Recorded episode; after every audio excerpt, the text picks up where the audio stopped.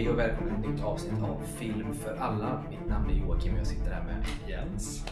Eh, och eh, detta avsnittet går vi in lite grann på vad vi eh, delvis ser fram emot men också vad som är på gång i, i närtid just nu. Eh, och inte bara sånt som vi kanske ser fram emot, men lite allt möjligt. Yes. Och jag tänker mig att vi egentligen bara kort kan faktiskt ta och börja lite grann med en trailer som vi har sett alldeles här nu i dagarna som du blev förvånad över att det var en, en, den här typen av film. Det är Ja. nämligen eh, återigen eh, en, en uppföljare. Man kan säga att det, nu blir det en trilogi nu då. Eh, för vi hade ju först mordet på Orientexpressen Ja. och sen hade vi Döden på Nilen. Och nu kommer den nya som heter vadå? Eh, Haunting in Venice tror jag. Ja precis, eller Döden i Venedig. Det är inte Döden i Venedig i en bok dock, som man säger, av en helt annan författare. Men, eh, Thomas Mann tror jag. Men eh, ja, den här, du blev förvånad själv när du såg trailern. Ja. tänkte du då? Jag så, det var så här, jag bara såg så här, rubrik på trailer så la jag den så här, titta senare-listan på Youtube och så gick jag in och kollade på den. Och så typ, jag bara, ah, är det här för sk- skräckfilm liksom? Eh, och sen så bara dök Poirot upp. Från ingenstans typ. Jag bara, fan, en, ny Poirot-mysteriefilm. Och så blev jag säga, jag gillar ju de nya eh, versionerna. Jag tycker de är snygga och det är bra skådespeleri, snyggt hantverk och sådär. Och, och jag gillar att det är liksom är tidsperiodfilmer. Eh, Sen gillar jag, fan heter han nu, regissören? Kenneth Branagh. Kenneth Branagh som också spelar Poirot. Jag gillar ju han som Poirot. Jag tycker han eh, gör en, en intressant Poirot. Um, så det blir kul att se en ny. Och så var jag lite förvånad över hur fort den kom ut. För den förra kom ut typ sent 2021 eller om det var tidigt 2022. Ja, det är ju ett, ja, kan man säga, det är väl typ Det är liksom- ett drygt år sedan. Liksom. Ja, Det så är inte alls... det, den kom ut fort. Eh, Ja, och under radarn får man väl säga. Ja, För det, man har inte hört någonting Nej. så mycket om den utan precis bara, det är en trailer. Ja. Och så, ja.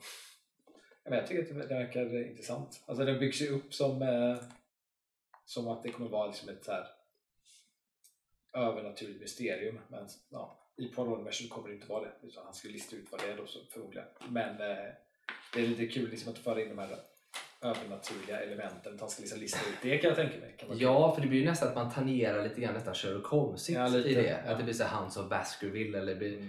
någonting som man ska lösa på det sättet. Så att jag menar, eh, man kan tycka vad man vill om, om, om han som Poirot och, och vad Poirot ska vara. Men jag tycker också om när man tar in lite övernaturliga inslag som då kanske inte är övernaturliga såklart. Ja. Men det blir ändå lite mystiskt med det och just det mörkret. Så att jag, den här ser jag nästan, jag tycker ju- jag är inte jätteförtjust i de andra två. De är snygga och så men det är inte eh, super. Men den här ser jag faktiskt fram emot lite mer. Jag, jag tycker, gillar atmosfären man bygger upp i den på något sätt. Ja, också intressant och kul att eh, det inte har gjorts adoption av den här berättelsen innan. Mm, det Ja. tror jag är en stark Ja. punkt faktiskt. För att de andra två har ju ändå gjorts förut så att de har ändå förmodligen sett, eh, liksom, sett det innan kanske så att man är lite beredd på vad som händer och så.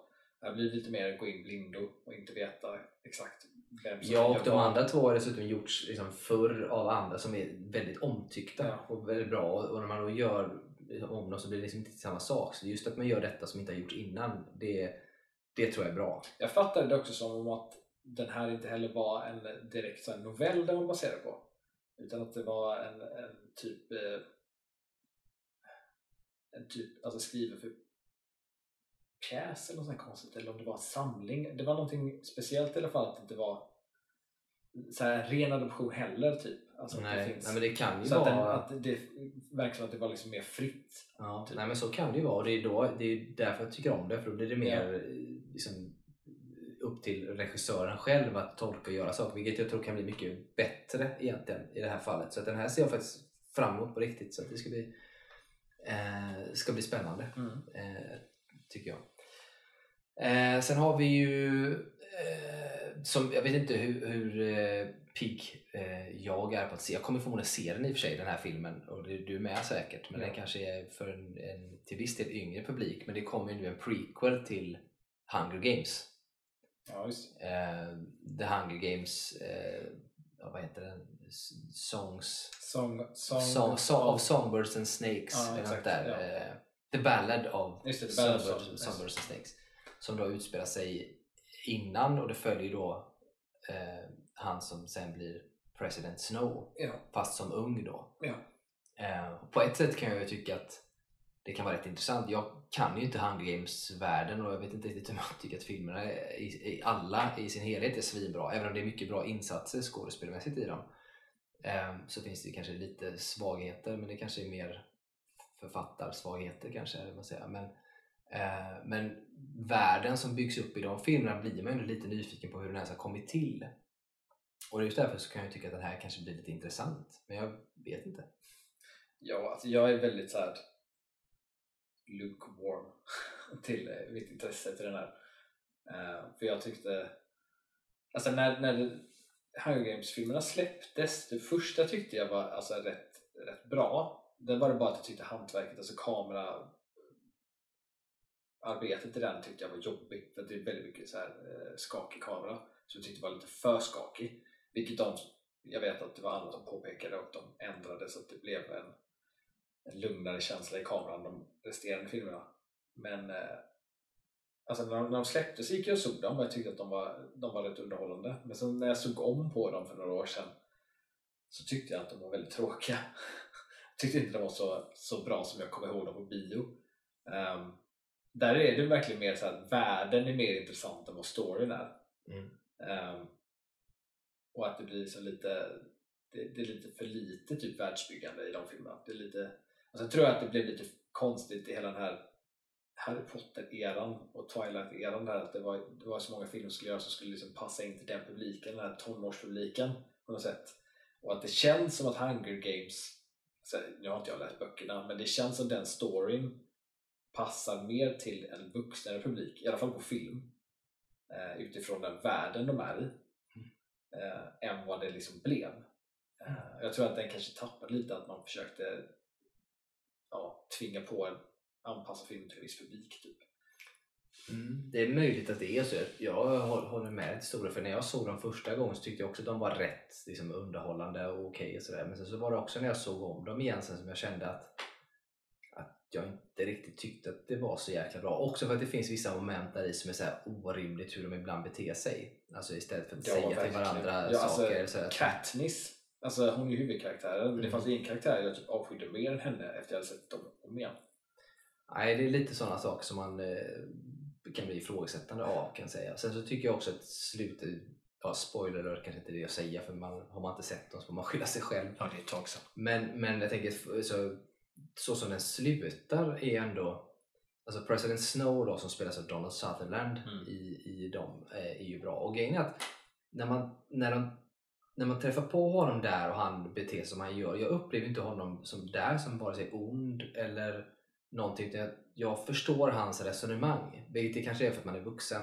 Eller liksom, Ja, eh, att man har det perspektivet. För att man förstår ju att det är lite för the greater good. Typ. Ja. Och, eh, liksom det, här, och det är därför det blir så intressant att kanske se den här prequel. För det kanske förklarar mer av det. För att helt plötsligt så förstår man ju att det är inte så lätt som bara ont mot gott. mm. Eller liksom några som har rätt och några som har fel. Utan det är så mycket mer bakom. Och det är därför jag tycker att det slutar på ett sätt som jag känner så här. Jaha. Fanns det ingen annan lösning än det här? Alltså, för saken är, det, blir, det typ, kommer bli samma sak en gång till ändå. Eh, ja alltså det, det som gör mig alltså, minst intresserad av, eh, av filmen är egentligen, jag hoppas att det inte är så mycket liksom, Hunger Games alltså i den, alltså själva spelen. För det tycker jag nästan är det tråkigaste i de här filmerna jag tänker Jag tycker i första filmen så makes det sense om man presenterar in hela konceptet. Sen i andra filmer tycker jag liksom själva spelen är typ det tråkigaste att se. Ja, gud ja. Det är liksom allt det här, det politiska runt är mer intressant och det Absolut. rebelliska runt är mer intressant. Absolut. Men här är det som då prequelen från trailern känns som att man ska ge liksom en, en förklaring då, eller en anledning till varför Snow är som han är och varför det fortsätter vara som det var. Och då blir det ju då blir det ju det jag tycker är tråkigast. Alltså förklarar inte varför spelen är som spelen är. Ja, men spel, jag hoppas inte att man fokuserar jättemycket på spelen i sig kanske utan mer på det politiska och varför han är som han är. Så att jag eh, ser ju ändå fram emot det. Och som sagt, det är ju ingen sån här alltså lukewarm eh, som du sa. Det är väl kanske så man förhåller sig till det men man kommer ju ändå se den, tänker jag, på något sätt. Sen när man ser den på bio eller man ser den när den kommer på streaming, det är rimligare att tänka att jag kommer se den på streaming kanske. Det som gjorde mig mest eh, intresserad av att se dem var egentligen att Peter Dinklage är med. Mm. Han är alltid bra. Ja, nej, men det är, det är ändå hyfsat. Liksom, det är ju inte dåliga skådisar och så i den. Så att jag tror att den Det känns bli... lite sen. Det känns lite så här. jag vet inte riktigt varför den kommer. Egentligen. Nej, nej. Så kan det vara. Det känns ju som att vi hoppar tillbaka tio år i tiden. För att en annan film som kommer i samma veva nu är ju Transformers då, Rise of the det, ja. eh, som då är de här eh, Mm. Transformers som ser ut som djur, inte bilar längre. Som också kommer, som är en del av den här reboot eller re-grejen av Transformers då för att hålla det vid liv. Och det känns ju som med Hunger Games och Transformers, ja men då är vi ju tio år sedan det kom. Men den här, ja alltså ja, Transformers-trailern där. Alltså jag var så här för att jag, alltså jag tröttnar ju för varje Transformers-film som kom. Liksom. Jag- jag vill ju tills, hellre- jag vill tills hellre- Bumblebee. För Bumblebee jag vill, säga, bra. ja, men jag vill säga att det finns två bra Transformers-filmer. Det är första och det är Bumblebee. Ja, jag, jag, för mig är det bara Bumblebee i det här laget. Ehm, men efter jag såg trailern till den nya Transformers känns det som att de bara så återvänder till gamla Transformers. Mm. För det som är bra med Bumblebee är att den är så liksom contained och den är liksom, det, är, det är en personlig grej och den är rätt liten i, i skala. Det är inte för mycket på spel. Alltså det, är Nej, det är inte så att de det är åker inte och- världens mest, det är inte så här gigantiska actiongrejer som händer. Det är mer, alltså det är lite mindre och det tycker jag är bara nice. Men nu känns det som att den trailern för den nya så är det såhär, ah, okej nu är vi tillbaka till att typ, nu kommer jorden explodera igen. Typ. Ja, lite så. Men Och att de därför- försöker binda ihop det till att det fortfarande är samma universum och allt det här. Alltså, Ja, allting, är det här är ju lite, 90-talet nu. eh, halvkrånglig. Ja, så är det ju. Eh, Ja, eh, så är det ju. För det är ju tanken är att den är ju, den är ju en del av samma som Bumblebee. Alltså, och den är ju också en del av, samma som det andra är. Ja. Också. Det är bara det att Transformers, de första som kom utspelar sig i nutid. Bumblebee Från är ju- 2007. Ja precis, och Bumblebee är ju typ 80-tal 80-talet. och sen så kommer det här då som ska vara 90-tal så det, det här är liksom prequels kan man säga till det som kommer sen. Ehm, men det är lite grann, det blir också lite halvkrångligt för när de Transformers med Shia LaBeouf från 2007 eh, biten som görs där, det är så att man har aldrig hört talas om det innan men det har ju uppenbarligen varit saker. Det är så himla mycket omskrivningar om den här filmen så det finns inte. Eh, och sådär. Men jag tycker Bumblebee är överlägset bäst, den är så jävla bra. För det är en period piece också. 80, och jag älskar 80-tal. Jag tycker, Jag tycker 80-talet också att designen på dem är bäst i Bumblebee. Ja, De är absolut. mer liksom traditionellt alltså designade som de såg ut i typ serietidningen Ja, eller serie, absolut. serien. Mm. Men nu känns det som att när man såg eh, trailern där så såg man, så man, för det jag tycker var problemet för varje av de äldre Transformers-filmerna, så att säga de som är innan Bumblebee, det för varje film som gick där så liksom blev de alltså, i sin design mer och mer komplicerade, vilket gör det jobbigare att titta på. Mm. Och i Bumblebee så var det som att de tog bort mer detaljer och gjorde dem enklare, vilket var liksom bara trevligare. Men nu känns det som att här, nu kommer den nya så känns det som att de är så mer saker pålagt igen. Nu ser de mer avancerade ut igen. Ja, för att det är ju Rise of the Beast som ska vara djur och det är mer komplexa former. Alltså det, är också en- sådär, en Rise of the bit- Beast. I trailer fram, verkar det framgå som att de här Beats har varit på jorden länge. Ja, Så är också såhär, okej, ja, ja. mm, som liksom allt det här som man liksom presenterar in i de gamla Transformers som har legat så här dormant i flera miljoner år. Så det, det, det gör man igen nu då. Ja. Alltså det blir väldigt, nej, jag, ty, jag tycker inte att det, men jag tycker som sagt första med Shia LaBeouf är bra. Jag tycker, jag tycker att den är underhållande, den är rolig. Det är också när Shia, innan Shia LaBeouf flippar ur lite grann och blir eh, den här indie-hipster Shia LaBeouf liksom. Eh, så den tycker jag ändå är bra och den är lite rolig. Sen så det, har jag ju svårt för, eh, för eh, Michael Bays regi i vissa delar. Eh, framförallt med hur han porträtterar kvinnor. Alltså det är jag, kan typ, jag kan typ inte se Michael Bay-filmer längre. Nej, lite så är det. För det är väldigt mycket tycker jag, problem med hur han porträtterar kvinnor eh, många gånger. Fortfarande än idag, trots att man har gått igenom allt det här. Men, och där finns det som, vissa sådana som är onödiga saker i Transformers. Men första tycker jag är okej och Bumblebee är svinbra. Sen är det så att för både första där och även Bumblebee håller sig på en hyfsat liten skala. I, I Transformers första så är det LaBeouf, man försöker liksom gömma dem. Ska inte synas, man försöker ta sig, det blir inte så jäkla stort. Sen så blir det bara värre och värre i andra filmen.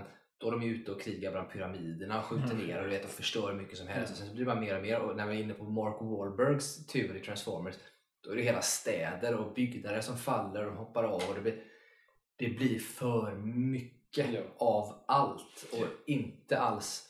Alltså det är bara så här om man tycker om att bara titta på, om inte action utan någon bra grej så, eller, handling egentligen så kan det väl vara kul. Men jag vet inte, det ger mig ingenting. Nej. Därför tycker jag första och Bumblebee är med för där är det ändå lite mer personlig koppling och någonting. att man har en kontakt på något sätt och det mänskliga är kvar i det. Det där försvinner ju bara mer och mer sen. Ja.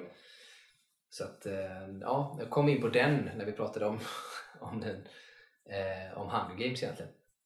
Men den kom ju också som sagt. Så att den, eh, men den är nog en sån som eh, Hunger Games är en sån här, alltså den prequelen är något som den tänker jag nog se så fort den alltså, kommer ut på någon streaming kanske eller sådär eh, på något sätt. Eh, den här Transformers där känner jag mig, det är inte ens lukewarm, det är ganska kallt. Där känner jag att kommer den så kommer jag, det kommer nog vara när jag verkligen har någonting annat att titta på och den dyker upp så kanske jag skulle kunna sätta Ja. på den. Ja. Ehm, så det är ju ingenting som man Jag kommer inte springa till bion för att titta på den. Nej, nej, verkligen Jag kan också tänka mig att Transformers-filmen kommer alltid bli den värsta publiken någonsin.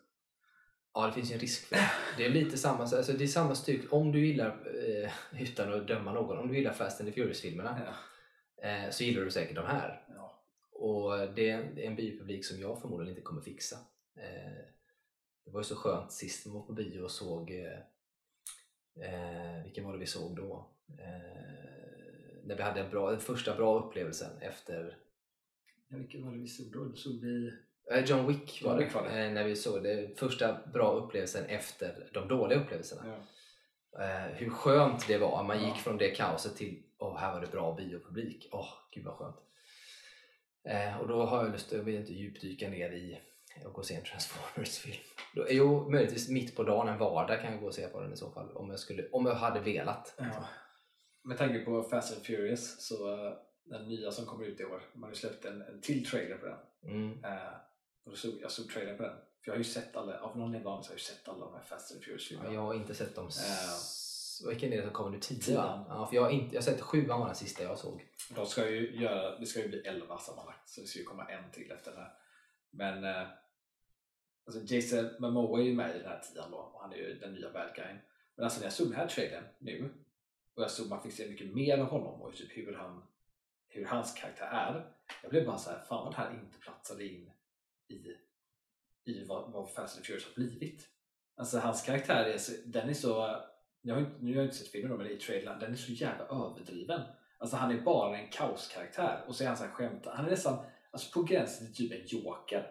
Alltså i sin stil så här, det ska vara kaos för kaos och det ska vara kul, han är inte rädd för att typ dö och bla bla bla så här. Jag blir så här bara, alltså var, var liksom, jag fattar inte. Jag blev bara så här, hur, hur, jag trodde inte Fast and Furious kunde bli mer orimlig. Men så typ har de här en, den karaktären, så jag, ah, okej, det- de kunde, de har toppat sig igen. Ja, nej, men det där är galet. Det, återigen så är det ju så kul att tänka på det för det var ju det här eh, när jag skickade det här eh, klippet till dig om hur det såg ut när de planerade för att göra. Fast and the Furious när de kom in. Det är ett, ett skämtklipp då, men då kommer in och pratar om att vi ska, göra Fast- eh, det ska handla om det här och det här och så var det någon som sa att kan vi inte ha det så här och så sen bara nej men då kan vi inte få in flygande bilar och Exakt. här action. Alltså, så det är verkligen som man börjar på det. För första Fast and the Furious, alltså tänk alla ni som sett det eller ska se det eller vad som helst. Titta på första Fast and the Furious. Ja. En, en jordad film som handlar om street racing folk eh, och liksom Den ett- första Fast and den är bra. Ja men det handlar liksom verkligen om det är street racing, en jordad nivå, det, det är lite så här, liksom mänskliga relationer, lite liksom, Detektiv, detektivarbete, lite så här du vet, vanlig liksom. Ja. Tvåan är väl lite likadan fast den har lite mer skämtsam ton och det utspelar sig någon annanstans. Vin Diesel är inte med. Eh, lite mer så här en ko- komediversion av Miami Vice City, typ så här lite eh, eller typ Bad Boys-aktig fast med Ja. en vit och en svart. Alltså det stuket. Sen kommer ju Tokyo Drift och utspelar sig i Japan och det, det är väl också lite mer jordad men sen efter den eller hela tiden så börjar den tappa mer och mer och sen så blir det bara mer, mer science fiction mer eh, orimligt stora jävla saker och helt plötsligt så har de byggt upp till skillnad från John Wicks lönnmördarvärld som man sätter på kartan direkt så bygger de upp en värld som, som motsäger sig själv och som Ja. är helt orimlig. Jag såg ju också en sån här meme som någon hade så här Fast and Furious första så var det Vin Diesel som stod och höll på sådär och sen så var gjorde så här, ja, Fast and Furious 23 och så var det typ på riktigt så här inklippt på en sån här Star Wars grej typ. Alltså, för det känns som att det kommer gå så långt liksom, på något sätt. Så att de har ju verkligen tappat det helt. Och jag kan inte för mitt liv förstå att det drar folk.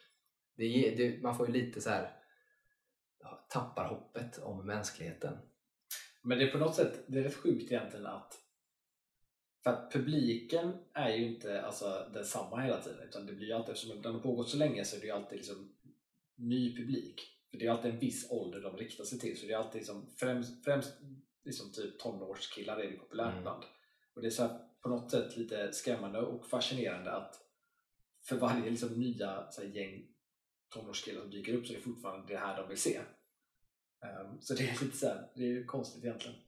Ja, det, det, är helt, det är helt sjukt. Det är helt sjukt. Jag förstår inte. Även när jag var tonåring hade jag inte tyckt det här var särskilt coolt eller bra. Alltså det, nej, det är för mig helt ofattbart. Alltså jävla dåligt. Alltså med tanke på Vin Diesel också, jag måste bara nämna för att vi pratade om det en annan gång om, eh, om Riddick, Mm.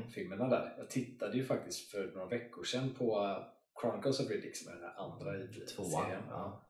Eh, Och jag kommer ihåg att Eller tvåan eller den riktiga Riddick kan Ja. man säga då. Ja. eh, när jag såg den sista, så det måste varit så här, typ 10 plus år sedan jag såg den sist, och då tyckte jag att den var rätt bra, men när jag såg om den nu igen, fan vad dålig den var. Jävlar vad dålig den var. Alltså på alla plan. Och jag förstår inte, jag kan inte ens, jag kan inte ens jag kan, kunde inte ens komma på varför jag tyckte den var bra. Den var alltså- jag har den- inte sett den på ganska länge. Liksom storyn är, är, är konstig, inte bra. Alltså skådespeleriet från alla inblandade är liksom mediokert. Effekterna håller inte överhuvudtaget. Alltså den var bara så här flummig och konstig. Jag fattar inte, jag förstår inte vad det var jag tyckte var bra förut. Jag minns, jag har den i huvudet, men jag har nog inte sett den, vad kan det vara? Jag, har nog inte sett den på, ja det är nog tio år sedan. Alltså det är ju sjukt, fan vad tiden går. Men jag har nog inte sett den på tio år. Jag tror inte jag har sett den. Och det här, alltså jag har nog inte Se sett den inte igen för du kommer förstöra den för dig själv. Ja, fast jag vet inte. Jag har ju tänkt, jag har ju tänkt flera gånger att men nu ska jag se den och sådär. Men så har jag inte gjort det. Men för grejen är att eh, nej, men jag gillar ju hela den världen man bygger upp. Men det är också spännande för Pitch Black som är första som Riddick dyker upp i. Det är ju något helt annat också än vad Riddick sen blir egentligen. Då. Så de har ju lite sån här alltså continuity errors och lite plot holes och sådär Ja. som inte riktigt eh, liksom funkar eh, egentligen. Så det, och det är lite synd. Sen tycker jag att den senaste Riddick-filmen som bara heter Riddick eh,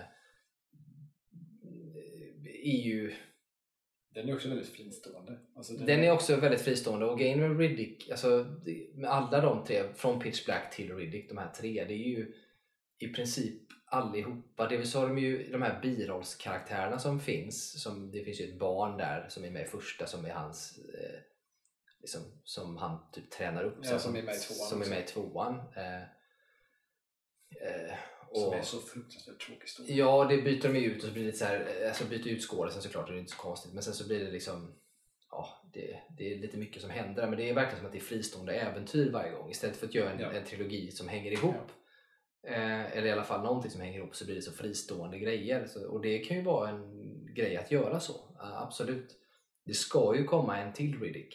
Eh, det har ryktats om det jättelänge och nu verkar det som att det ändå är på gång. Eh, så får vi se hur den blir. Men jag vet att den senaste Riddick tyckte jag ändå, jag tycker den var alltså, både lite svårt för att Riddick eftersom jag älskade karaktären Riddick och det universumet sen för när jag gillade Chronicles of Riddick då, den här andra filmen som vi pratar om Ja.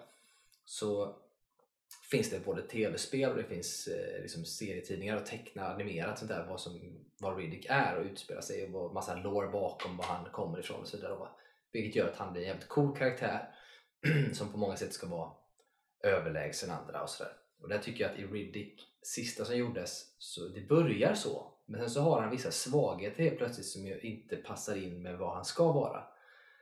Um, som jag inte riktigt kan köpa. Det är så här små misstag ibland och jag har jävligt svårt för också när en um, när en person som är, ska vara en, en så här, verkligen typ hjälte och svincool eh, överlever bara på grund av nåder på något sätt. Och det händer lite sån här, alltså, av ren tur eller någonting att man överlever eller tack vare någon istället för att man klarar sig själv. Det har jag svårt för för då tappar den, den liksom, det mäktiga Mm. bakom det på något sätt. Eh, det går att göra det snyggt men tycker att det var lite vacklande i det. Men jag har sagt inte sett, sett dem på ett tag. Men jag, jag kan nog tänka mig att Chronicles of Riddick som du säger inte är så... Alltså jag har ju aldrig tyckt att den är bra, det ska jag inte säga. Det har varit en lite guilty pleasure för en. Eh, och, och sådär. Men jag kan ju inte påstå att jag tycker att det har varit en fantastisk film på något sätt. Men när jag tänker på det nu så kan jag tänka mig att eh, både Judi Dench som är i den och även Carl Urban Mm. eh, när man tänker på det är är ju kanske inte toppbra liksom, i den. Eh, Ja, men in, innan jag såg om den så hade den varit så här en film jag tänkt att så här, men den kan jag ha, det, ha, sätta på om jag inte har något att glo på typ.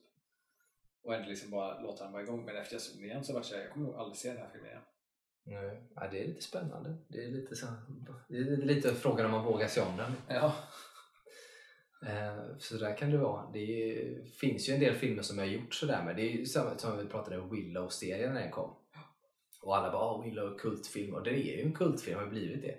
Men när jag ser om den nu så är det inte alls samma som man minns som barn och Nej. samma känsla utan den är ju också faktiskt, för det får man väl eh, prove me wrong då, men den är inte bra, den är skitdålig.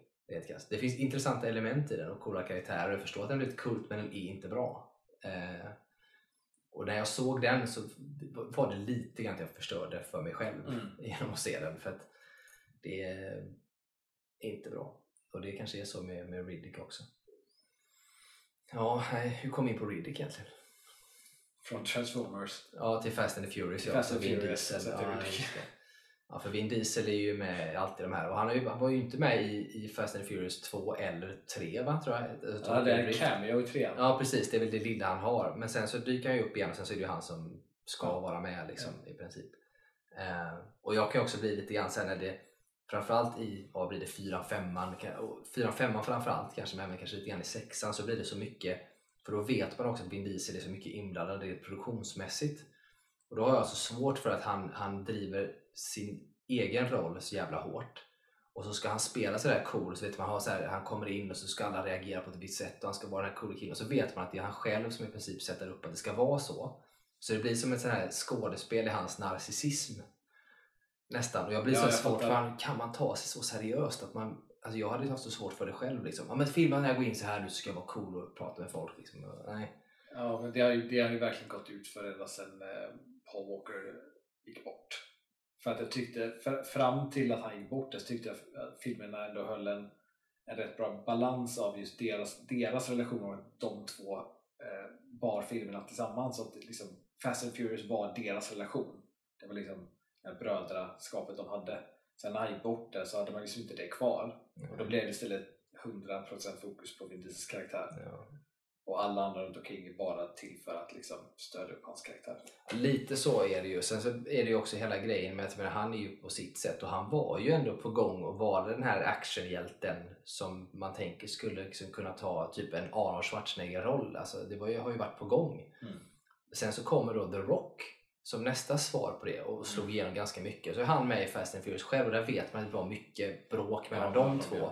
Och det, jag ska, man, och först så tänkte jag alltid att ja, det här är ju Vin Diesel som krånglar för att man har alltid tyckt att ja, men The Rock verkar vara en schysst person. Men i efterhand ja. Men i efterhand nu när man har lärt sig lite grann hur The Rock, alltså jag tror fortfarande att The Rock är en schysst person rent personligt så egentligen och Vin Diesel vet jag inte, jag vet inte tillräckligt, jag tror att han kan säkert också vara schysst men jag har förstått att The Rock är ju, eller Dwayne Johnson då, är ju också väldigt mycket så här varumärke, mycket att han ska synas så att jag förstår att de två klaschade eh, och att det inte funkar. Speciellt i, i, i just den här Fast and Furious-serien fattar jag det. För att, alltså, man, oavsett hur liksom Vin Diesels karaktär och vad som har hänt i filmerna så är liksom Fast and Furious, det ligger ju nära hjärtat till eh, Vin Diesel.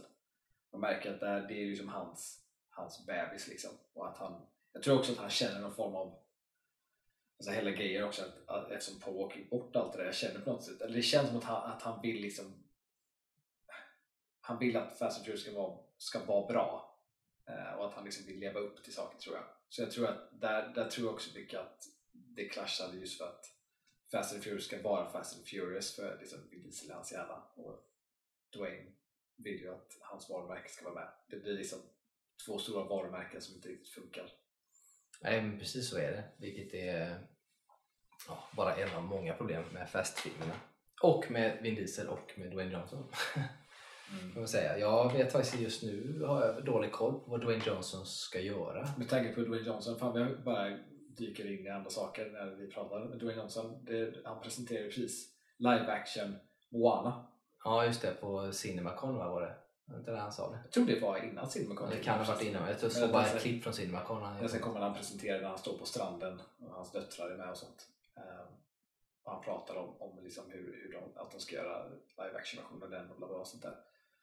Ehm, Ja, och där blir jag så här, okej.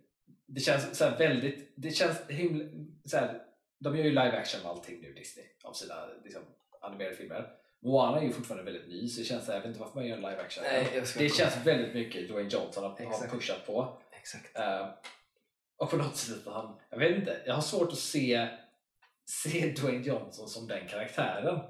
För att, jag vet inte, det fun- den karaktären är jättebra i den animerade liksom. Och hans röst funkar väl till den. Men jag har svårt att se, se honom vara den rollen i live action. Jag vet inte. Det är någonting som känns, det är någonting skaver där.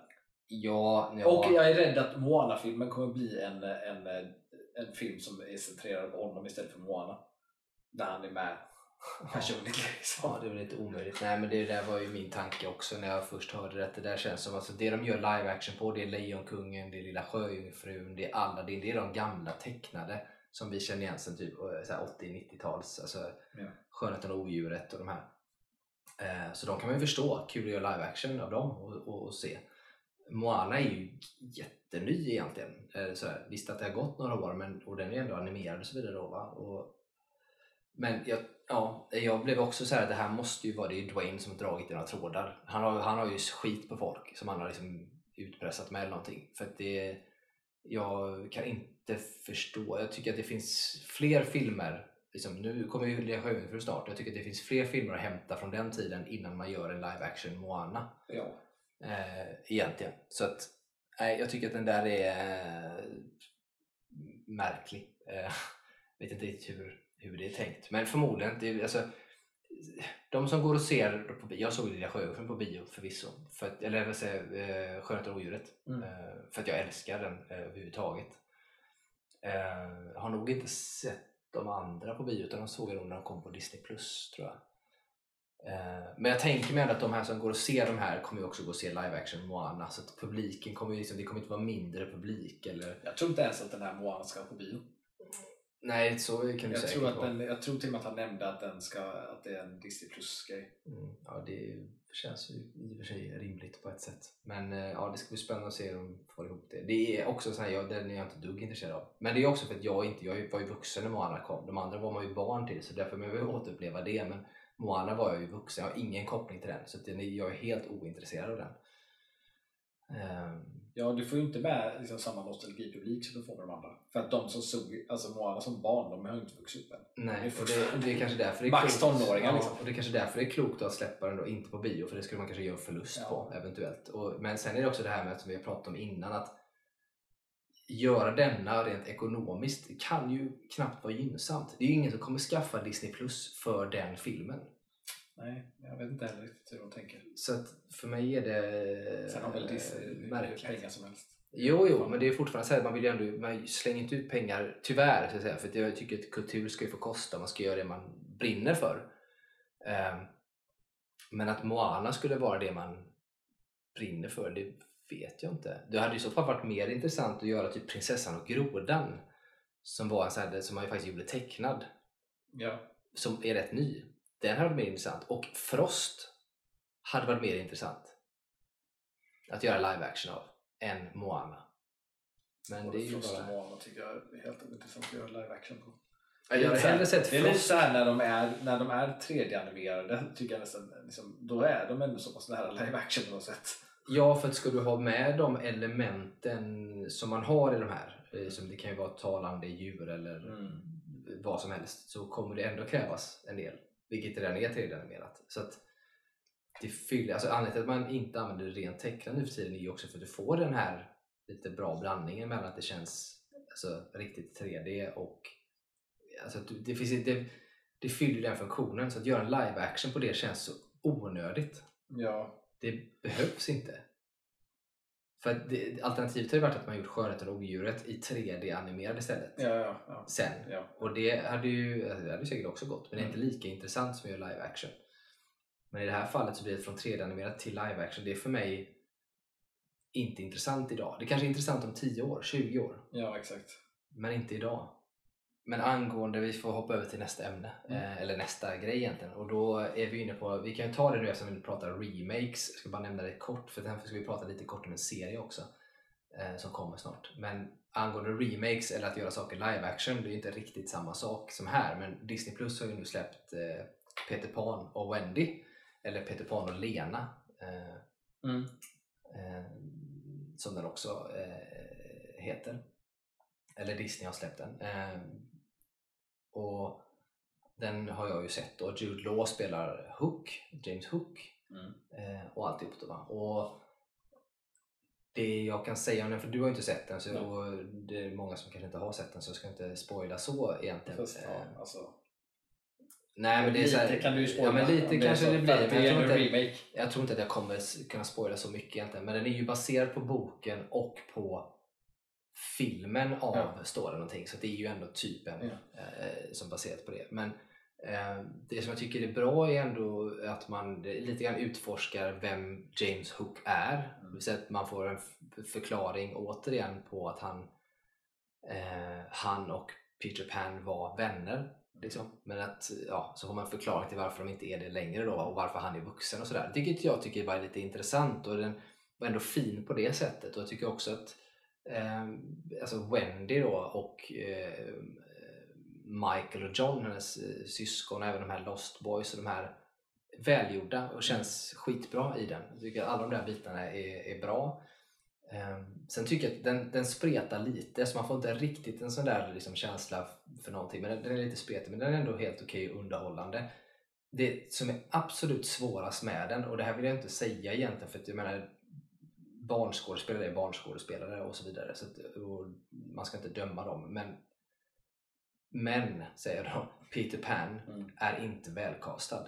Mm. Eh, han är inte bra tycker jag, krasst. Och jag vet inte om det är han eller om det är regin eh, som gör det. Men eh, det ah, känns, eh, är inte bra bara. Jag kan inte sätta fingret på vad det är men det, känns, inte, känns inte äkta. Det kan också lite grann bero på att jag tycker att ah, han är så jäkla lik en gammal elev till mig som, som han också kan eh, vara på ett visst sätt. Men det, det, ja, för mig hade bara den varit lite bättre så hade filmen blivit återigen lite bättre. Den var inte katastrof men den hade kunnat höja sig med en bättre Peter Pan. Eh, egentligen. Så det är väl egentligen det man kan säga eh, om det. Men jag tycker som sagt att det, den är intressant på många sätt och jag tycker att eh, Jude Law är fan alltid bra nästan. Han gör det riktigt bra som, som James Hook. Mm. Men eh, sen är ju Peter Pan, och det har ju inte för Peter Pan, han är ju någon form av, alltså vad ska man säga, vad kan han ha för ursprung? Alltså indisk eller pakistansk? Alltså Ja. han är ju mörk i, i den här och det spelar det här ingen som helst roll, det kan han absolut vara. Eh, så vidare. Utan det är ju själva skådisen då som jag inte riktigt tycker håller. För den, jag har ju bara sett trailer på den och någonting jag tyckte i trailern var bara att jag tyckte att han kändes eh, så mycket, han, han kändes så mycket barn. Eh, Ja, det är en del och, av det. Och för mig är det lite såhär, Peter Pan, han är ju ett barn då men det är som att han, är, han har ju varit ett evigt barn. Så för mig, Peter Pan känns det som att han, han är mer en vuxen själ typ. Eh, på något sätt i barnkropp. Eftersom att han i mitt huvud funnits länge. Alltså, typ. Ja men precis, Nej, men lite det tangeras ju faktiskt. Jag tycker att i slutet på filmen så, så tycker jag att man märker av det lite mer. Eh, och att, att det blir lite bättre mot slutet där. Eh, så. Men jag tycker precis som du säger, för att det är en del av att James Hook, varför han är vuxen och kommer tillbaka till Neverland och så vidare, har lite grann med det här att göra. Att, att Peter Pan inte riktigt är vuxen utan han är ett barn och har Mm. betett sig som ett barn. Typ, och sådär.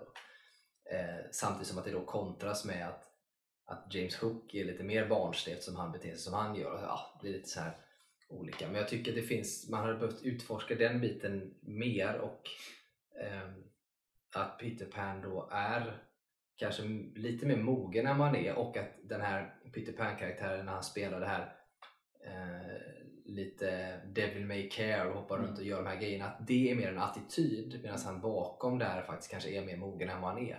Medan det här snarare känns som att det blir ja, nästan tvärtom Mm. på något sätt. Så att det, det kommer aldrig in till någon form av reflektion. Det kommer men det känns forcerat i, i, i filmen och det bärs inte riktigt väl av den, just den här skådisen då, stackaren. ehm, som gör det. Så det känns, man liksom, ja nej, den, det, där är den, den stora svagheten med den filmen är tyvärr eh, Peter Pan själv. Och sen är det lite kontra Wendy som ändå befinner sig att hon ska ju typ bli kvinna snart. Alltså, så här, Mm. det hela grejen börjar ju med det att hon, och det så, har ju alltid varit så att hon vill ju inte växa upp för att hon Nej. börjar närma sig. Och då tänker man att Peter Pan, eh, de ska ju ändå liksom tangera, tänker man vara typ i samma ålder, eller eh, liksom verkar vara i Ja. typ samma ålder. Men han känns påtagligt mycket yngre Ja, okej. än vad hon gör. Ehm, och det är också ett jätteproblem eh, kan jag tycka. Det är, ja, nej, den är, hade varit intressant, jag tycker du får se den så kan vi prata om Mm. den sen igen och se vad du tycker eh, egentligen om hela filmen som helhet men kanske framförallt just skådisen. Mm. Eh, men det var det om den. Jag tycker fortfarande jag kan rekommendera att se den i alla fall för det tycker jag ändå att man kan göra. Eh, den har ändå, ändå något, eh, tänker. Ehm, nästa, eller sista grejen som vi tar idag är ju en serie, vare sig du eller jag har sett, vi har sett trailers och sånt, men den kommer på fredag den 5 maj, premiär på Apple TV och det är serien Silo eh, med den svenska Rebecca Ferguson i huvudrollen. Och läste du det här som hände med Rebecca på intervjun? intervjun Ja. ja. Jag tycker det var jätteroligt. Eh, jag såg det inte och jag har inte velat se det heller för jag tycker det blir så cringeigt. Nej, Jag såg klippet, det var jätteroligt. Var det cringeigt? Nej, jag tycker, alltså, jag tycker inte det var så cringeigt som folk, alltså som de typ presenterade det. Jag tycker att hon är fullt rimlig i, i vad hon eh, säger. Rebecca? Ja. Eh, ja, för, det, för er tycker- som inte vet, bara ta, innan du får berätta, för er som inte vet så var det så en intervju som var på TV4 tror jag. Ja. Eh, något där, där en svensk intervjuade Re- Rebecca Ferguson och eh, jag vet inte varför men hon ville liksom göra intervjun på svenska då. Eh, den här. Och det kan man ju för sig tycka är rimligt om det är någon som är svensk som man pratar med att man vill göra på svenska. Eh, men då sa ju först Rebecca Ferguson nej då eh, i detta och det blev väl en grej då att hon till slut gjorde det. Men vad hände då du som har sett detta? Ja, alltså, jag, jag vet, hon sa ju typ aldrig riktigt nej. Alltså, det, var, det, som, det är det jag, jag tycker egentligen är cringeigt när det är sådana här grejer att, att, man, att svenskar ska intervjua någon som är svensk som inte är i Sverige eller att det är någon med svensk påbrå, typ hon, vad heter hon? Malin Åkerman. Ja, när de typ så här, de vill prata svenska med henne. Då är jag såhär, åh det är så cringeigt. Hon, är inte ens, hon pratar inte svenska i sitt liv liksom. Och så ska de prata svenska. Och det var väl hela poängen med Re- Rebecca Ferguson och det hon sa själv att hon lever ju sitt liv 100% engelskt. Alltså hon pratar ju aldrig svenska, hon pratar ju bara engelska för att hon bor ju i England och, och har hela sitt liv där. Så att hon är ju inställd i sin hjärna på att prata engelska konstant. Och så ska hon sitta då i ett, ett liksom professionellt sammanhang och göra en intervju och så från ingenstans ville då den här intervjuaren ta det här på svenska som hon inte är beredd på för att hon gör allting på engelska. Så att eh, hon börjar prata svenska då och så liksom går ju hon, hon, hon går ju in i det men hon, hon säger ju då i, i det här klippet då säger hon ju, tycker jag, väldigt så här vältalat och, och liksom schysst att hon förklarar att hon lever 100% engelskt och hon är inte van vid att göra sånt här på svenska. Så att eh, det blir liksom inte det blir konstigt för henne egentligen men hon gör det för hennes skull då. Men att hon inte är glad över det säger hon liksom. Och det, jag tycker liksom, det är rimligt. Jag tycker inte att det är konstigt överhuvudtaget egentligen. Lite konstigt. Kan det, jag jag tycker ändå att det är lite konstigt. Jag kan, jag kan förstå det också. Framförallt om du, då, du lever där du pratar det hela tiden. Du spelar in filmer, du har ett hektiskt schema dessutom och så är det på engelska och så vill du ha det på svenska. Jag kan förstå att det blir liksom ett stressmoment och jobbigt. Men samtidigt tycker jag ändå att vad fan, hon kan ju svenska. Hon pratar ju till och med svenska i första Mission Impossible hon var med i. Eh, jo men då är man ju ändå då är man ju med på det. Alltså det är ju Nej men det, det, Ja, det men är inte tänk- så att, det är inte så att hon alltså inte bara, kan. Nej, men bara jag som jag själv i mitt liksom, vanliga liv, hur ofta jag kan glömma ord och, och inte komma på ord. Så här, "Åh, hur ska jag förklara det här? Och nu tappar jag det här ordet. Mm. Eh, och även då när jag pratar engelska ibland så blir det så här, just det, vad är det ordet? Så här, man, man behöver tänka efter. Och ska man då göra det i ett professionellt sammanhang och ska man försöka förklara hur det var att spela in en film och typ hur det har känts och sånt. Och så ska man behöva göra det på ett språk man inte pratar i sin vardag, även om det är ett språk man kan. Men det är det du gör i din vardag. Så tycker jag inte att det var orimligt. Jag tycker också att man kan komma undan med det. För mig, det är som när vi sitter och pratar nu. Istället för att säga ljummen så sa man lukewarm. För att man, det är det man kommer på när man gör det. Det tycker jag inte är fel heller om hon sitter och pratar och inte kommer på det. Då får hon ta ett engelskt uttryck i så fall. Jag förstår henne. Men jag tycker också att det behöver liksom, man kan ta det på svenska också. Liksom, egentligen. Ehm, men hur som helst, vi släpper, vi går in på serien i alla fall. För serien då, Silo, Eh, jag direkt känner bara att okej, eh, det har ju ryktats att man ska, eller ryktas, det ska ju komma en Fallout alltså från tv-spel, en sån serie så småningom. Men det här känns ju lite grann som att den hinner före. För Saru utspelar sig helt enkelt i en ja, stor silo, ett underjordiskt eh, där folk bor. För det har varit någonting som hänt ovanpå jorden som gjort att eh, luften är giftig, man kan inte gå ut därifrån. Då. Och så spelar ju då Rebecca Ferguson huvudrollen här som är någon dotter till någon eh, hyfsat högt upp i den här hierarkin. Då, va? Och så, ja, så börjar det helt plötsligt eh, märkas att det är någonting som inte stämmer och att det, man, alltså att man kan visst ta sig ut eller du vet något liknande sådär så att man inte riktigt vet vad det är. Mer än så vet vi inte om serien egentligen, mer än att det är så.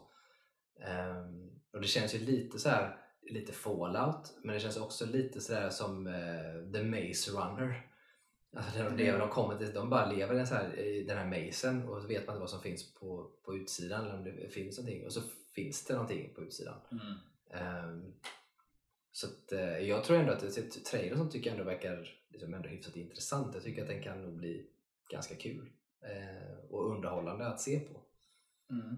Som jag sa till dig när du nämnde, nämnde den förut, att när jag såg trailern tyckte jag det såg ut som, eller jag tänkte att det var en, en, eh, en, mer vuxen version av den här City of Ember filmen som gjordes för massa år sedan med Saoirse Ronan. Där lever de också under jorden och att planeten är giftig och så verkar det vara konstiga saker som är det verkligen lite. Där är det det är Bill Murray som spelar ledaren där. Ja, precis. Det är en ganska bra film ändå, City of Ember. Jag tyckte den var rolig. Ja, det är också en sån här som jag blev, jag ska inte säga besviken på det sättet egentligen, men, men eh, det är ju det att för mig när jag skulle se City of så tänkte jag, så tänkte, jag tänkte, tänkte ju fantasy då, alltså ja, det är fantasy utspelar sig så, men så är det mycket mer verkligt egentligen, alltså Ja. egentligen Ja. eftersom det blir som det blir och då blev jag lite besviken för jag trodde det skulle vara mer high fantasy typ, Mm.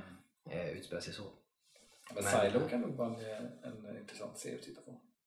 Ja, men jag Tror ändå att det, alltså, alltså, det är ju alltid, det är alltid en, ska jag säga, en enkel och lockande premiss. Ja. När det är så att man är instängd och man lever på det sättet det är någonting utanför. Men är det sant? Ja. Och de här som styr, vilka är det? Varför får de röra sig och så vidare. då? Fast det är ju lite så här tangerar dystopiska världar som typ Hunger Games-världen Mm. eller Maze Runner eller liknande. Så jag, eh, ja, den kan nog bli bra. Jag tror att den kan bli underhållande och kul, kul att se på. Det tror jag. Och Rebecca Ferguson är ju skådis också. Ja, hon är duktig får man väl säga. Jag såg ju om eh, Dune här nu för förra veckan tror jag. Eh, och blev återigen så förälskad i den. Jag tyckte den var så jävla bra. Den var typ bättre nu. Alltså jag såg när vi såg den på bio, eh, vet jag, så man såg, man, man såg den på bio, så såg jag den någon gång efteråt. Jag tyckte fortfarande den var skitbra. Och sen så har jag inte velat se det för att jag tyckte att det var så bra. Så jag har inte vågat liksom, se den igen. Och så tänkte jag men nu är det ändå dags att se den. Och så istället för som man ibland ser på film så, så när du återigen, det har vi nog inte nämnt i podden, men såg Avatar eh, Mm. 2 så var den inte lika bra hemma som Nej. på bio. För att det är mycket biofilm och sådana saker. Då? Eh, och det kan jag förstå att det är så. Men när man ser en film som Dune igen så blir man ju orolig. Kommer vara... Men den, den var så jävla bra. Fortfarande så jävla bra. Till och med ännu bättre än vad jag minns att den var. Eh, vilket gjorde att jag blev så jävla hypad på två, eh, Mm. del två då. Dessutom har de släppt lite små trailers och lite sådär. Eh, jag ser ju fram jättemycket mot att se Fade eh, Rauta eh, som, är, som spelas av Sting i den gamla filmen Ja. men som nu kommer spelas av eh, Elvis, Elvis, alltså. Austin Butler. Ja. Eh, som jag också tror kommer vara så jävla bra, cool karaktär. Och även Florence Pugh som är, som eh, är dotter till Emperor eh, i detta då. Och grejen Det känns väldigt bra. Alltså, de här som är nycastade känns väldigt så här, passande tycker jag. Det jag har läst. Ja, sjukt bra. Det känns som att det bara det klickar. sjukt bra. Och grejen är att om man ska titta på, jag har inte läst Dune-böckerna men jag vet att så som Fade beskrivs så är Sting inte helt olik eh, hur han beskrivs. Och Austin Butler är inte helt olik Sting Nej. som typ ung. Liksom, på det sättet. Så de har någonting de här. Jag läste ju dock att eh, för i, eh, första filmen där, som är gamla filmen, så Sting har ju det här vilda håret. Men jag läste ju från Cinemacon där att, att Austin Butlers version kommer vara skallig. Ja, han kommer vara skallig. För att han Det- ska passa in med liksom den... Eh, Hans, det? Har Folket, ja, Hans Harkonnen det, är de ju. är liksom, Ja, de är Hans skalliga. Harkonnen har ju det och det ju, ser man ju också för det har ju, nu är i och för sig Dave Bautista är ju skallig så det är inte så mycket att göra åt det. Nej. Men, eh, men de, är ju, de har ju den biten Ja. så han ska ju passa in och jag tror att det kommer göra honom så mycket mer obehaglig. Eh, att han har det så. Så jag ser fram emot det som fan. Och grejen är att man har ju sett det gamla och läst låren och sådana saker. Och bara, men de kommer ju... De Säg inte för mycket för jag vet ingenting om Dune. Och jag vill se den. Nej, nej, jag, det som var så jag bra med inte- att se förra var jag visste Nej, men jag kan inte säga så mycket för så mycket kan jag inte heller. För att jag har också hållit mig ifrån det lite grann. Men till exempel den här eh, kejsardottern som är med till exempel är ju inte med så här supermycket heller. Det känns lite grann som att det ändå... För att den gamla filmen som gick var så jävla flummig. Ja. Så att så långt som Dune första sträcker sig nu, det är ju typ halva Ja, filmen det. från den förra. Ja, och- Knappt. Eh, och sen så händer det ju massa saker däremellan som är så sjukt flummiga. Så att man hänger inte riktigt med i den. Det blir så. Men det är därför jag ser fram emot att se nästa del. För jag tror det är delar där som jag inte känner till lika väl. Mm. Handlingen i första Dune kände jag till nästan varenda grej som skulle hända. Det var vissa små nyansskillnader och sånt. Men, men resten är lite som att gå in i ett svart hål. Jag har ingen aning vad som kommer hända där. Och, vilket, och jag vill inte heller gå in och läsa om det eller förstå. Utan jag vill bara gå in med öppna Mm. liksom, så här. Och det, jag gillar också att Dennis Villeneuve säger själv att eh, han inte ser det som en sequel eller som en uppföljare Nej. utan han ser det som en del två. Ja. Och den kommer ta vid precis där första slutar och det tycker jag också är så jävla bra. Eh, att det fortsätter därifrån. Så att, eh, sen får vi som sagt se vad framtiden är för Dune. Eh, eftersom eh, Warner Brothers och det här verkar ju inte ha velat fortsätta stötta eh, eh, f- eh, som utöver tvåan nu då. Eh, så att man vet ju inte, man, det är väl förhoppningsvis någon som går in och tar över produktionen. Ja, man kan alltid hoppas. Kan man hoppas, om det är så att det behövs. Jag vet ju inte om, om, om visionen hos Villeneuve vad de är, att det ska vara en tvådelad eh, och att man kan nöja sig där. Eh, Jag vet bara att jag har hört någonting om att eh, de har tänkt någon serie som ska kopplas. Ja, det kan man ju också göra förvisso. För, för det finns, Men det är också så här uppe i luften liksom. Ja, det finns ju så jävla mycket lore och det finns saker som händer långt efter det här också som utspelar sig alltså långt in i framtiden Ja. från där de är nu som handlar om typ eh, han, alltså Paul Atreides typ barnbarn eller så, någon, någonting sånt där Ja. som finns långt fram eh, som tar vid sen. Men frågan är vart tvåan kommer pausa och om det kommer räcka med en tvåa eller om i huvudet, manus och alltihop från Villeneuve har varit att det ska bli tre eller fyra filmer. För då kommer det ju vara jobbigt när tvåan tar slut. Om den slutar Ja. som ettan och man vet att det, vad händer nu? Ja. Jag har för mig att jag läste någonstans att han att tvåan, alltså att det kommer vara ett, ett avslut. För att han, han originellt då tänkte jag att det skulle göras på en gång. Att det skulle liksom vara en helhetsstory men att det blev uppdelat då istället. Eh, Så jag tror att tvåan ska vara rätt avrundad. Vad jag fattat Mm. det som. Jag hoppas ju att det är så, för att, tänker man på vad första gjorde och vad andra bör göra sett till hur gamla filmen såg ut och vad man vanligtvis har gjort när man Mm. tittar på typ första Dune-boken och sådana saker så, så bör det räcka med en film till. Men det kommer nog behöva vara lite högre tempo än första för den är ganska lågt tempo. Eh, Det sa jag på Cinemacon. Tvåan har högre tempo. Ja, ja det var, där ser man. Jag sa ju precis det. Det är bra att vi tänker lika, jag och Wilhelm. För att eh, då kommer det nog att fixa sig, tänker jag. Samtidigt så älskar jag att det går i så lågt tempo. Jag bara satt och njöt när jag såg den här eh, igen. När, när eh, de precis har kommit till, till Dune då. Alltså den heter ju inte så planeten, den heter ju Arrakis. Mm. Men den kallas ju för Dune, alltså i folkmun. Ehm, och de bara ska åka ut och titta på den här stora Spice Harvester, den här maskinen som Mm. har den här pajar. Jag bara satt och njöt. Alltså man sitter i de här grejerna och tittar på de här och man ser borta i den här sandormen långt borta han rör sig. Och jag, tänkte, ja, och jag kommer ihåg att jag såg på bio och tänkte att ja, jag kan bara stanna här. Liksom, och få bara få vara och uppleva det här. Jag behöver inte ha någon mer handling. Det kan bara få röra sig här. Det är så jävla mäktigt. Mm. Sjukt coolt och hur de har tolkat det också. Eh, på alla sätt och vis. Och jag gillar ju att de har de här eh, vad ska man säga? Eh, alltså ganska stora nästan eh, ja, vad heter det? Eh, åh, jag kommer inte ihåg vad det heter. Eh,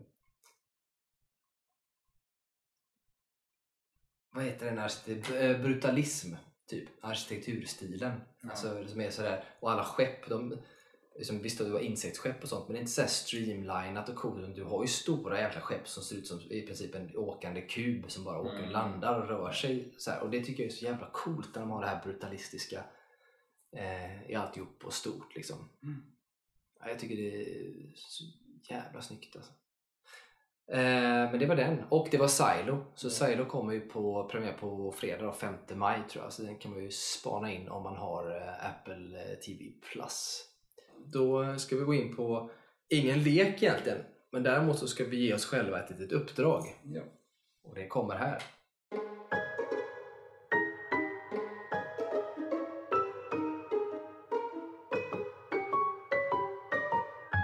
Eh, Det är nämligen så här att eh, vi ska göra lite annorlunda bara för att det ska bli lite kul och att vi ska få lite... eh, Ja, vi får liksom vidga våra vyer och kanske tänka på filmer som vi inte har sett på ett tag och sådär.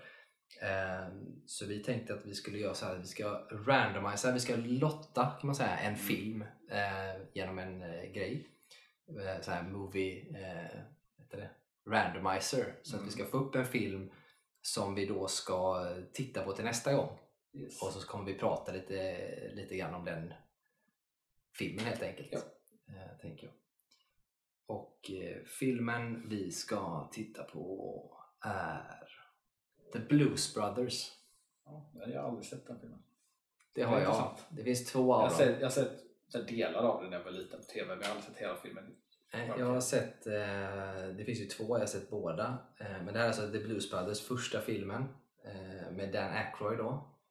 Och... Eh, Jim Belushi va? vad sa du? Jim Belushi. John. John Belushi eh, John Belushi som inte lever längre. Nej. Så det är John Belushi och eh, Dan Aykroyd, The Blues Brothers till nästa gång alltså. Ja. Nu ska vi se. Eftersom du inte sett det, jag har inte sett eh, på riktigt säkert inte sett Blues Brothers på 20 år. Mm. Det betyder att jag är rätt gammal. Men, och du har aldrig sett den? Nej. Vilket blir Men det ska bli intressant, blir intressant att se den. Jag har alltid behövt en anledning till att se den så att det är en bra anledning. Ja, nu har du en anledning. För det är ju också, Blues Brothers är ju lite av en kult. Ja, det är en Film. kultfilm. Ja. Och det ska bli jävligt intressant att se om den faktiskt. För jag har inte sett den på jättelänge. Så det ska bli intressant att se den för att eh, John Belushi, jag eh, har ju aldrig tyckt om honom. Jag vet ju att han är så himla liksom, Ja, älskar och han är så älskad och hyllad och ja. stor men jag har aldrig gillat hans typ av humor. Eh, Nej, jag förstår Så menar. intressant Nej, jag har ju alltid varit mer, om man ska vara sån så har jag alltid föredragit Jim Belushi, hans bror. nej, han gillar jag inte heller. Eh, Han gillar jag ännu mindre. Nej, jag har föredragit, men jag kan säga att båda Belushi-bröderna är väl Alltså det är klassiskt mansgrisigt, eh, liksom Ja. alla typ Ja. 80-90-tals eh, humor på något Ja. sätt och som inte växt ur eh, egentligen. Så det är lite svårt, men John Belushi är hyllad och han dog ju då av eh, överdos, alltså Ja. knarkade ihjäl sig. Eh, till skillnad då från en annan som tillhör samma era och samma Saturday Night Live-gäng typ, det är ju John Candy. Mm. Eh, som alltid spelar de här tjocka Mm. eh, liksom, karaktärerna och så vidare. Då? Och han dog ju också av, fast han dog ju av att han var stor. Sen Mm. så höll han säkert också på som alla gjorde med droger och skit. Men han dog ju av, av sin, ja, förmodade i alla fall övervikt. Hjärtat Ja. orkade inte med. Och han tycker jag ju om på ett annat sätt. Ja. Eh, han är ju faktiskt liksom rolig och eh, bra på många sätt. Eh, inte minst så här, om man tittar på som ensam hemma när han spelar Ja. polka-snubben där. Bara en sån där han är, han är rolig men han är inte överdriven. Nej. Eh, Belushi har ju en tendens att vara lite mycket. Liksom. Eh, Ja, alltid väldigt mycket. och sådär. Men som sagt, vi ska se den. Det var länge Se. sedan jag såg no- ska, Man ska inte ska säga för mycket för det var länge sedan jag såg någonting med vare sig Jim eller John Belushi. Eh, ska säga. Så att det ska bli kul att se det här nu för att det var eh, jättelänge sedan jag såg det. Så Mm. det ska bli kul att se igen. Och du ska få se för första gången då. Så vi återkommer eh, helt enkelt nästa gång med eh, vad vi tänkte och tyckte om Blues Brothers. Yes. Och förhoppningsvis kanske med lite lullull runt omkring den filmen också. Ja. Så lyssna nästa gång så får ni veta. Så ha det så bra så länge. Ha det fint.